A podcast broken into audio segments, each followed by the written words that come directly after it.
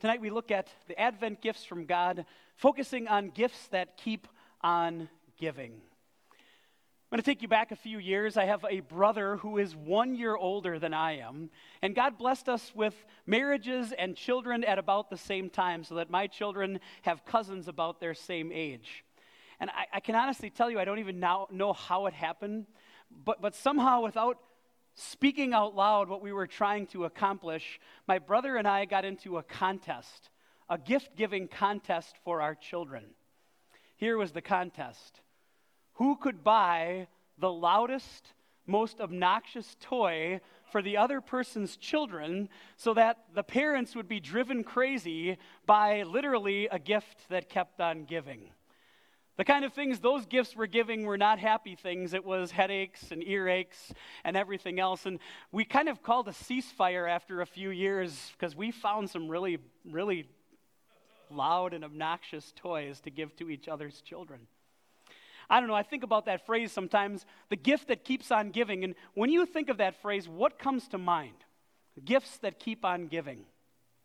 There was a day that, that maybe you could get something sent to you in the mail every single month if you subscribe to a magazine or a fill in the blank of the month sort of mail in opportunity.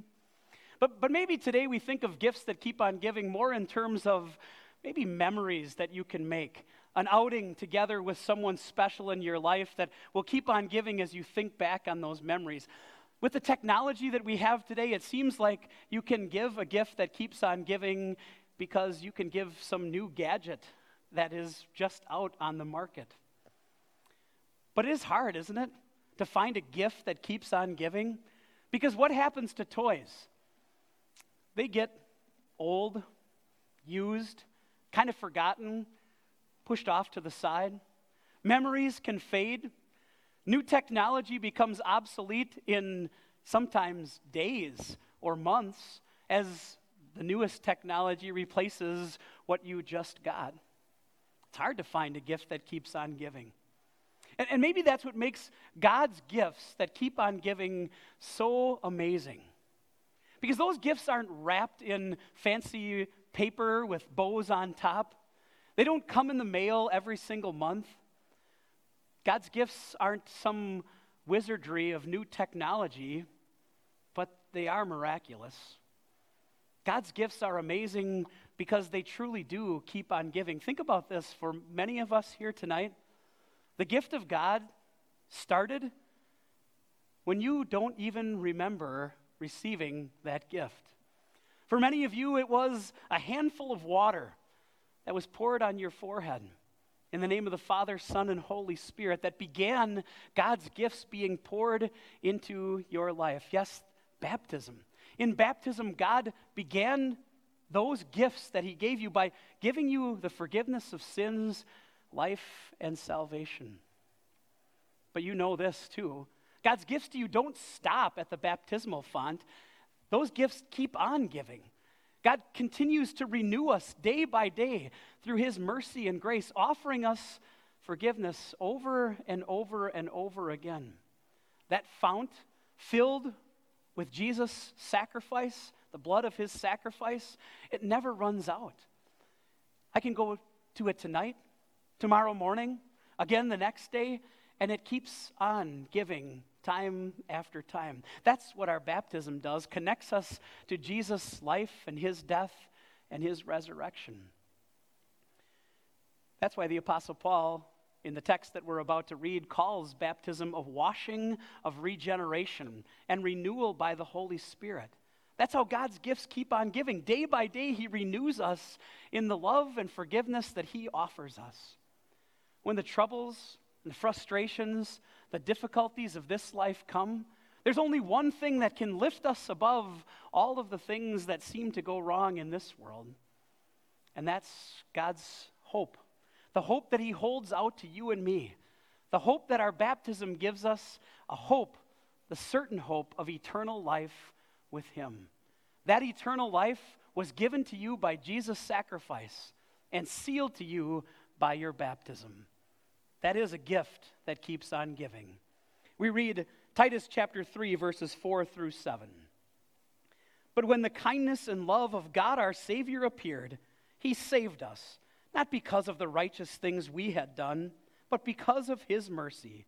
He saved us through the washing of rebirth and renewal by the Holy Spirit, whom he poured out on us generously through Jesus Christ our Savior, so that, having been justified by his grace, we might become heirs, having the hope of eternal life. This is the word of our Lord. We sing the first two verses of Hark the Glad Sound.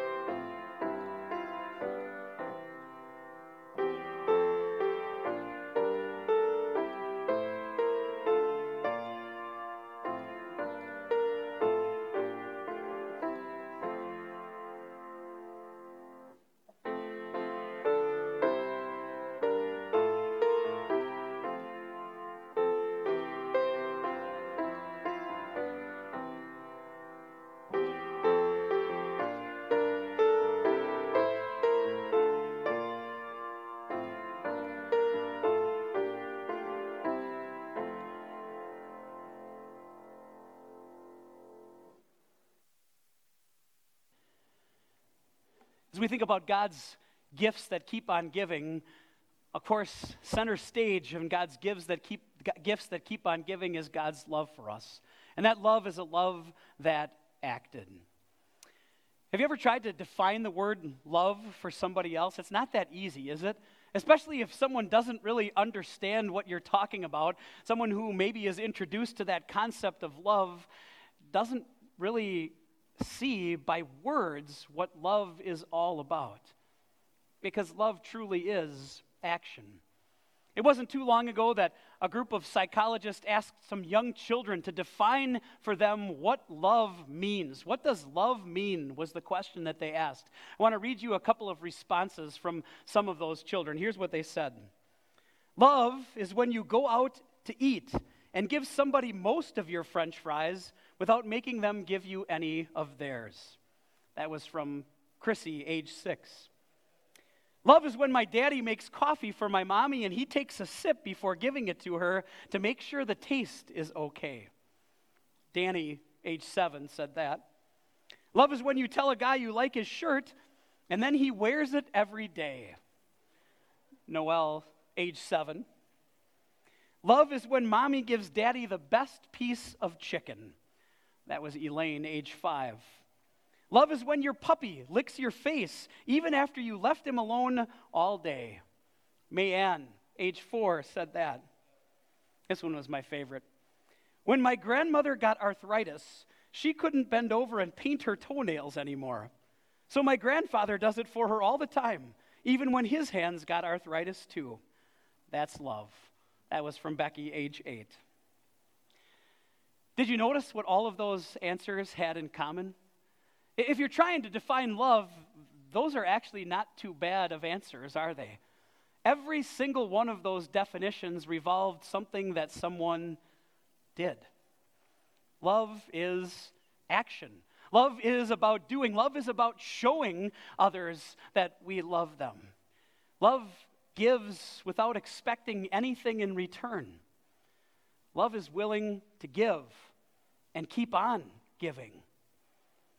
Isn't that the perfect description of God's love for you and me? A love that gives and gives and gives and expects nothing in return? That's exactly what God has done for us in Jesus. It's what Jesus came to this earth to do. God sent Jesus to this earth to be the atoning sacrifice for our sins, to make us at one with God again.